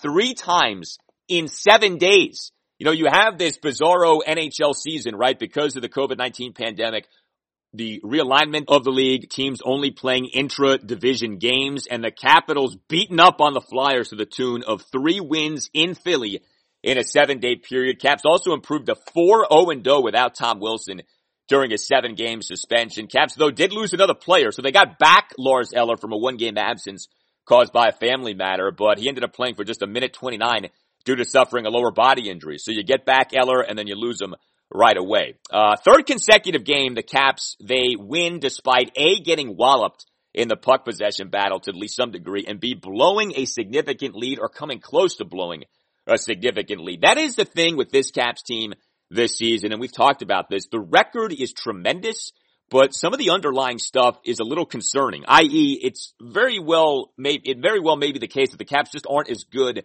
as the record suggests. Now, you don't have to apologize for your record being better than maybe you are, but that is worth noting. Like the Caps are 17, 6, and 4. I don't think that they're 17 and 6 and 4 good in terms of like how well they played this season. And this game on Saturday night was representative of that. The Caps won this game despite per natural stat trick in the second period having just 13 5 on 5 shot attempts to the Flyers 28. I mean, you got more than doubled up in the puck possession battle in the second period on Saturday night. The Caps per natural stat trick for the game, just four five on five high danger shot attempts to the Flyers eight. So you got doubled up for the game in terms of high danger shot attempts. Uh, the Caps for the game, just 23 shots on goal to the Flyers 32. And the Caps nearly blew another substantial lead here. Caps were up 5-2 in the third period. That became 5-4 thanks to giving up a power play goal to defenseman Shane Gostisbehere, 1307 into the third period off a Nick Jensen interference penalty, and then giving up an even strength goal to Claude Giroux, 1703 into the third period, although that goal was with the Flyers having an empty net and the extra attacker. So with the goaltending on Saturday night, Ilya Samsonov was back out there. Uh, he was the cap starting goaltender for a fourth time in seven games, and you know, he was kind of so-so. He stopped 28 of 32 shots, per natural stat trick gave up two goals on low danger shots in addition to giving up a goal on a high danger shot and a medium danger shot. You never want to see goals given up on low danger shots. So you didn't like that about Samsonov's game, but you have to be fair to the guy. Those two goals that came from the Flyers in the third period, like we said, one was a power play goal, so it's hard to be too angry at a goaltender for that, especially if you go back and watch that Gostisbehere goal, or if you watch the game, you know this. The goal came with a ton of traffic in front of Samsonov, so it wasn't an easy shot to stop. And then that even strength goal by Giroux, uh, that came with, like I said, the Flyers having an empty net and an extra attacker. So you, you, can't, you can't be too hard on Samsonov, but you know, bottom line, giving up four goals in a game, stopping just 28 to 32 shots, giving up two goals on low danger shots. It's, it's not exactly a banner night for a goaltender either. Like, let's be honest. Uh, you did get a goal from Alex Ovechkin on Saturday night. Power play goal 13-10 into the second period for a 4-2 Caps lead. It was another good game for Ovechkin. I've been singing this guy's praises uh, recently here on the podcast. Even though he hasn't been racking up the goals, he's been very active. He's been very involved. Another game along those lines on Saturday night for him. And in this case, he does get the goal, but he finished the game Ovechkin did with a team high four shots on goal and a game high nine shot attempts. The power play goal coming from where else? The left circle, right? Ovi striking from the top of the left circle, the Ovi office. It is career regular season goal number 716 for Alex Ovechkin. He is now within one of tying Phil Esposito for number six on the NHL's all-time goals list. And uh, the goal was Ovi's 263rd career regular season power play goal. So he's actually within two of tying Brett Hull for number two in NHL history in terms of regular season power play goals. And it was also another very good game for the Caps fourth line. Carl Hagelin, Nic Dowd, and Garnet Hathaway. Terrific again. These guys have done a really good job. It's been so telling to me. Peter Laviolette has mixed and matched a bunch this season, his top three lines. But Laviolette, by and large, has left the fourth line alone because the fourth line has been that good. Hagelin, Dowd, Hathaway. Hagelin on Saturday night, even strength goal, 13-21 into the first period for a 2-0 Caps lead, jamming in the rebound of a shot by Nick Jensen from above the right circle while right in front of the Flyers goaltender Brian Elliott and battling for position and for the puck with the defenseman Shane Gostisbehere. So a typical greasy, grimy, dirty fourth line kind of goal authored there by Hagelin, who by the way also had the lone assist on the Nick Jensen second period even strength goal for a 3-1 Caps lead. You look at Dowd, he had a, an even strength goal on Saturday night, 425 into the third period for a 5-2 Caps lead, elevating his stick to deflect into the net a shot by Garnet Hathaway from above the high slot of having gotten right in front of the Flyers goaltender Carter Hart. Yeah, the Flyers pulled Elliott in favor of Hart. So another dirty goal there scored by your fourth line with that Dowd goal. He did have a second period holding penalty, but whatever. And Hathaway, he had two assists, led the Caps with six hits. So very good job by the Hagelin Dowd Hathaway line. Another win for the Capitals. Yeah, like I said, probably not as good as 17, 6 and 4 might suggest, but whatever. Get your wins, pile up the points. You don't have to explain or justify any of those things at the end of the season. Four points behind the Islanders and a game at the Sabres on Monday night at 7. So the Caps continue to pile up the wins. The Wizards. Yes, our Wizards. The damn Washington Wizards. Thank you, Stephen A. Smith. Uh, they continue to pile up the losses. Two more losses over the weekend, dropping the Wizards now to 14 and 23. Four games behind the Atlanta Hawks for eighth in the Eastern Conference. Wizards have dropped five of six. And oh, by the way, home again on this Monday night to the Milwaukee Bucks a 7 o'clock tip. So we'll take the games in order. Friday night, Wizards losing to the Philadelphia 76ers, 127-101 at Capital One Arena. The game, a complete disaster for the Wizards. They never led in the game. They trailed by 32 points in the fourth quarter, scored 15 points in the first quarter, allowed the Sixers to shoot 54.4% from the field, including 11 to 21 on threes. The Wizards in the game out rebounded by 17 at 49-32. The former Wizard, Dwight Howard, who like never played for the Wizards in his one season with the team, 10 rebounds in just 18 minutes, 25 seconds off the bench. The Wizards a pathetic 13 to 22 on free throws in this game. And the Wizards failed to capitalize on Joel Embiid getting hurt. He suffered a left knee bone bruise, played uh, for just 20 minutes, 24 seconds as a starter. Like I said, a complete debacle of a game. Davis Bertans, one of five on threes off the bench, left the game due to right calf tightness. Rui Hachimura had zero rebounds. Zero! In more than 21 minutes of playing time as a starter. How does that happen? Like, a basketball should just fall into your arms when you're Hachimura size and you're out there for 21 plus minutes. The guy had zero rebounds in 2104 as a starter on Friday night. And the game was really, it was Bradley Beal, Russell Westbrook, and nothing else. Beal and Westbrook combined for 44 of the Wizards' 101 points. Beal actually played despite being a game time decision due to left knee soreness. So Friday night, the loss to the Sixers at Capital One Arena, a complete disaster. Saturday night was better, but it was another loss. A 123-119 loss to the Milwaukee Bucks at Capital One Arena. Beal did not play due to rest. Like I said, he had been dealing with left knee soreness. Bertans did not play due to the right calf tightness, and yet the Wizards did make this a tight game. Uh, I do give them credit for that. Uh, the game featured 18 lead changes, 12 ties. Wizards never trailed by more than eight points, but the Wizards did end up losing. And Scott Brooks, if you watch his virtual postgame press conference, not happy at all about two no calls in the final minute of the game with the Wizards trailing by two at 121-119. So complaint number one was no foul being called on a misdriving layup attempt by Russell Westbrook with about 25 seconds left. It did not appear to me as if a foul was committed by Khris Middleton. I know that's what Brooks wanted. Uh, I didn't think it was that obvious, but Brooks wasn't happy about that. And then complaint number two was no foul being called by the officials as the Wizards were trying, uh, to foul, you know, trying to intentionally foul Giannis Antetokounmpo. Uh, that's become a popular tactic, as you likely know, you know, like hack a Shaq, hack a freak, hack the Greek freak. Uh, Wizards eventually did get called for a foul on Khris Middleton, but that came with 9.4 seconds left and more than 15 seconds having elapsed since the Bucks possession started. Now Brooks did admit during the virtual postgame presser that uh, the Wizards had failed to trap the ball quickly enough. And that's the thing. Like, you know, you can whine and complain about these things in the final minute of a close game. You gotta execute, man. You gotta not put yourself in this position to begin with. And again, like I said, it didn't look to me like Westbrook got fouled. And the thing with the officials not calling the foul by the Wizards on Giannis, like, okay, maybe they did foul Giannis, maybe they didn't, but you know, if you trap the ball in a quicker fashion, then maybe it's not an issue. Maybe the foul does end up being called. Like again, execute better, be better. You know, so the, complaining stuff, it's like, I'm really not interested in hearing that, especially when you're 14 and 23 on the season and you've dropped 5 to 26. Wizards could not stop the Greek freak on Saturday night. He went 2 of 4 on threes, had a triple double, 33 points, 11 rebounds, 11 assists versus 4 turnovers. Uh, he in just the third quarter had 15 points. In fact, scored 15 of the Bucks 30 points in that third quarter. But like I said, the Wizards did make this a game. Uh, Russell Westbrook had another triple double, his 11th triple double in 30 games with the Wizards, 42 points, 12 assists, 10 rebounds to go with two steals. Now, you know, it was a Westbrook game.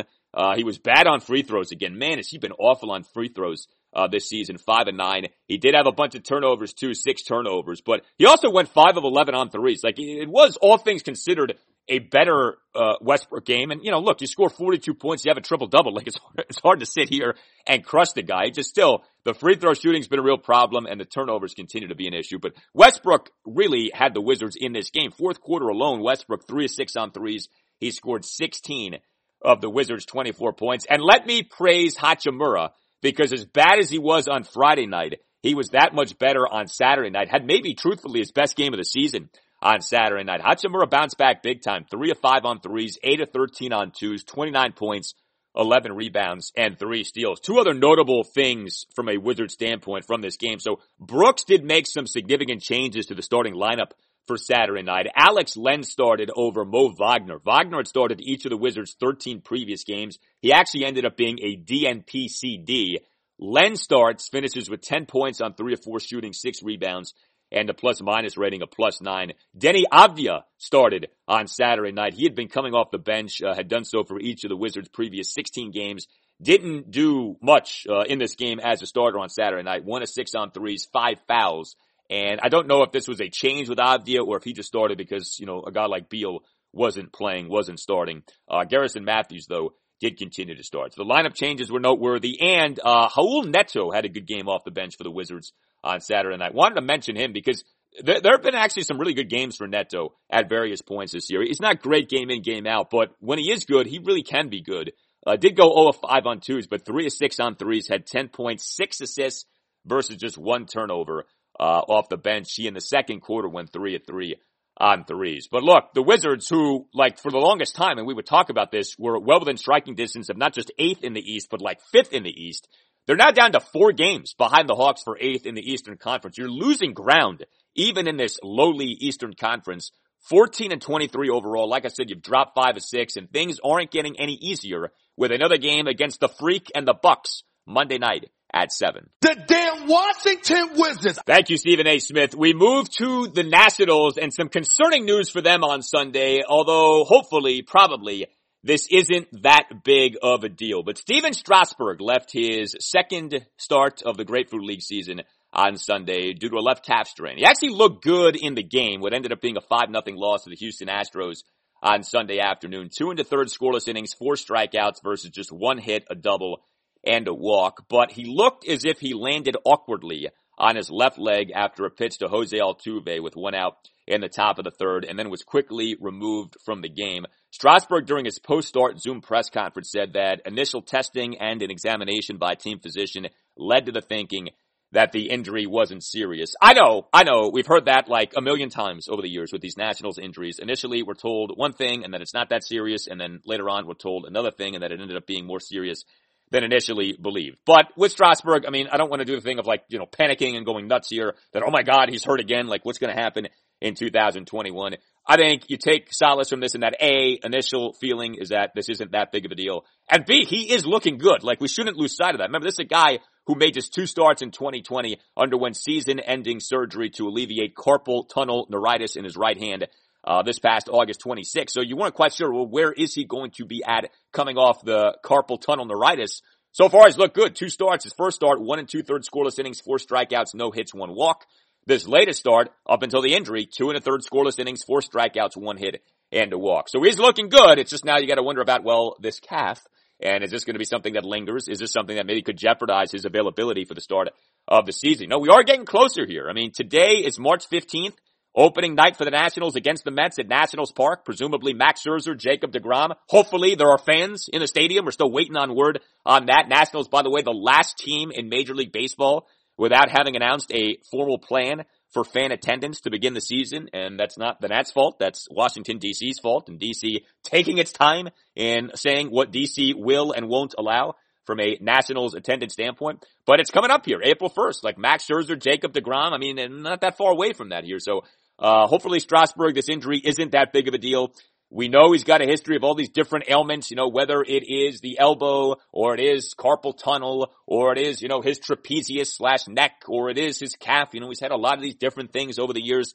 Um, this doesn't profile as something big, but with Strasburg, you never know until you know. So we shall see with that. Another thing with the Nats over the last few days, Joe Ross, uh, he looked good in his second start of the Grapefruit League season. Two runs, both of which were unearned in three and a third innings in a 4-3 loss to the New York Mets on Saturday evening. He had three strikeouts versus two hits, both of which were singles, issued a walk, did issue also two hit by pitches. But a lot of what he gave up, again, the two unearned runs, I mean, it was due to bad luck. Uh, he gave up just, like I said, two singles. It's not like he was getting whacked around the ballpark. And he was the victim of a couple of errors here. A fielding error by Juan Soto and a throwing error by Carter Kieboom, who, by the way, has not looked very good so far in Grapefruit League play. We'll see what ends up happening with that. But to whatever extent there is competition for the fifth spot in the Nats rotation, Joe Ross versus Erick Fedde versus Austin Voth.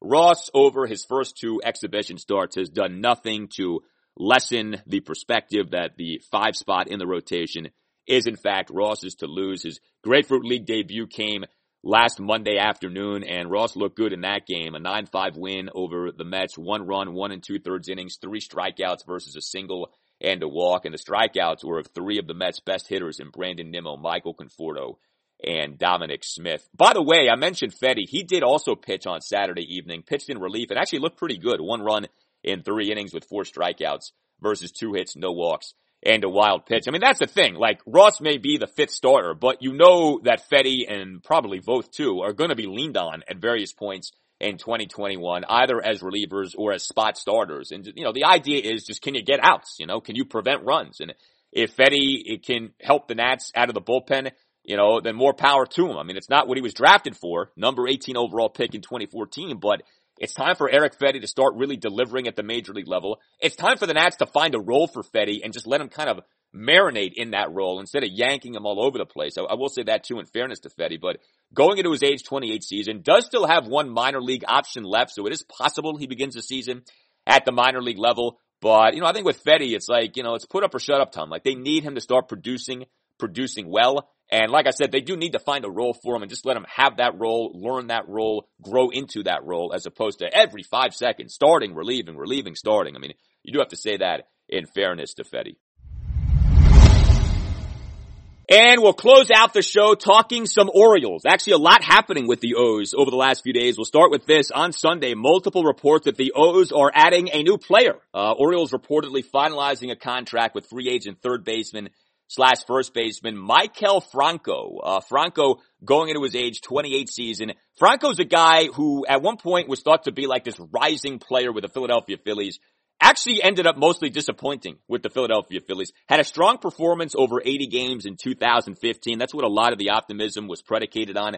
But Franco with the Phillies 16 through 19, largely a disappointment, like I said. He was though actually pretty good for the Kansas City Royals in 2020. Had an OPS plus of 109 Franco did last season. Orioles primary third baseman in 2020 was Rio Ruiz. He had a 93 OPS plus in 2020 off having posted an 81 OPS plus over 413 plate appearances in 2019. 100 is league average. So if you're above 100 with your OPS plus, which is your adjusted OPS adjusted for your home ballpark and the league average, uh, that's good. And then if you're below 100, you're bad. Ruiz has been below 100 each of the last two seasons. Going into his age 27 season, has not had a very good exhibition season here so far, has been dealing with an ailment as well. So the Franco signing makes sense along those lines. But let's bottom line this, okay?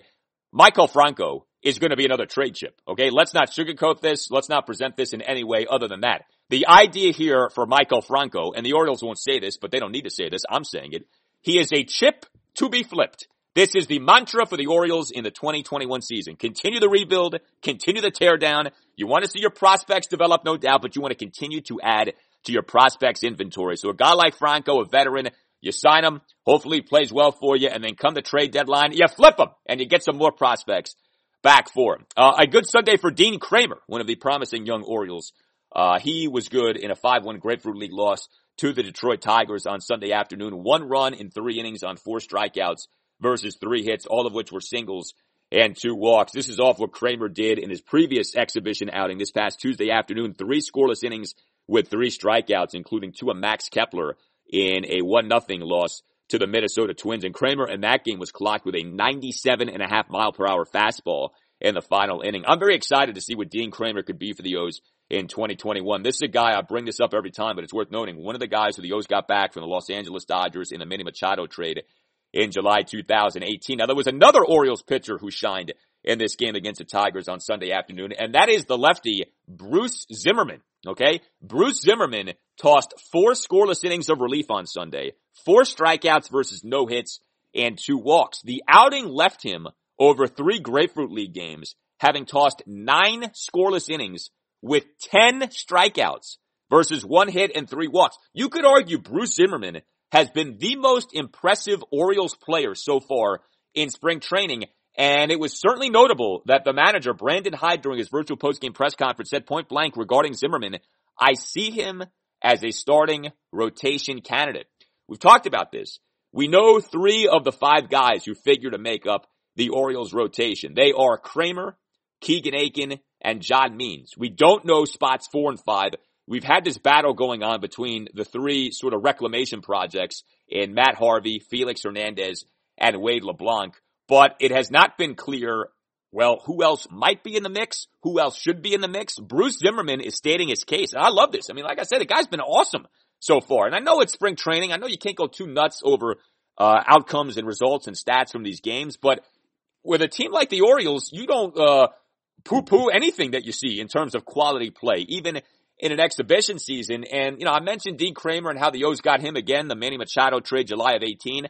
Had the O's get Bruce Zimmermann, the Kevin Gausman, Darren O'Day trade with the Atlanta Braves in July 2018. Zimmermann was part of the package the O's got back from the Braves for sending Gausman and O'Day to Atlanta. So this is another instance of how those trades can pay dividends. How you can get back a piece or pieces that end up paying off for you down the line. So maybe Bruce Zimmermann ends up being a nice piece in the Orioles rotation in 2021. I mentioned LeBlanc. He did start again over the weekend. Again, wasn't very impressive. 5 nothing loss to the Toronto Blue Jays on Saturday afternoon. Two runs in three innings, had just one strikeout versus two hits, a double and a single, issued three walks. He threw just 36 of his 66 pitches for strikes. All three of these guys, all three of the reclamation projects, Harvey, King Felix, and LeBlanc, all three have looked poor uh, so far. That's another reason to think that Bruce Zimmermann is going to end up making the Orioles rotation. And then there was this, and this was the really bad news for the Orioles over the weekend.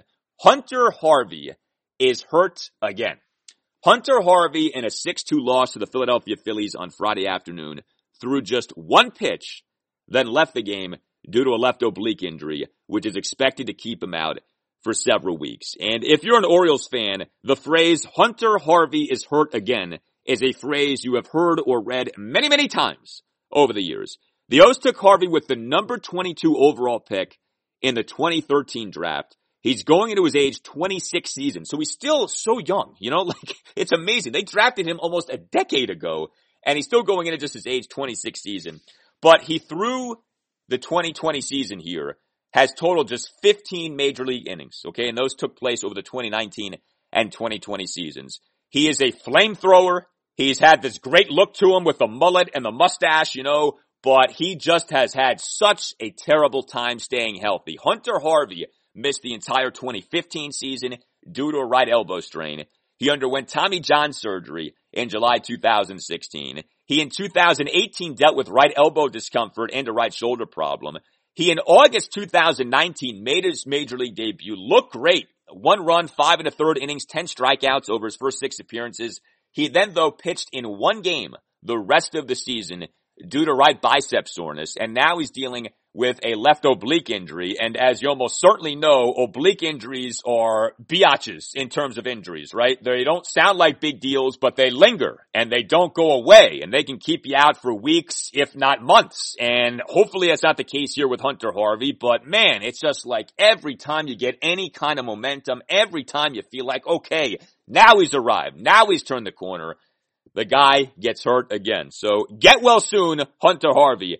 But I don't know how the Orioles can in any way ever count on him to stay healthy and live up to what he was. Again, number 22 overall pick in that 2013 draft. All right, that will do it for you and me on what was a jam-packed Monday installment of the Al Galdi podcast, the maiden voyage for this podcast, the maiden voyage for this podcast in my new partnership here with Blue Wire Podcast. Keep the feedback coming. You can tweet me at Al Galdi. You can email me the Al Galdi podcast at yahoo.com. We are going to have so much to talk about on this podcast on Tuesday with whatever transpires with our Washington football team the rest of this Monday. Have a great day. I'll talk to you on Tuesday. That's very, very hard to do. You should Google that.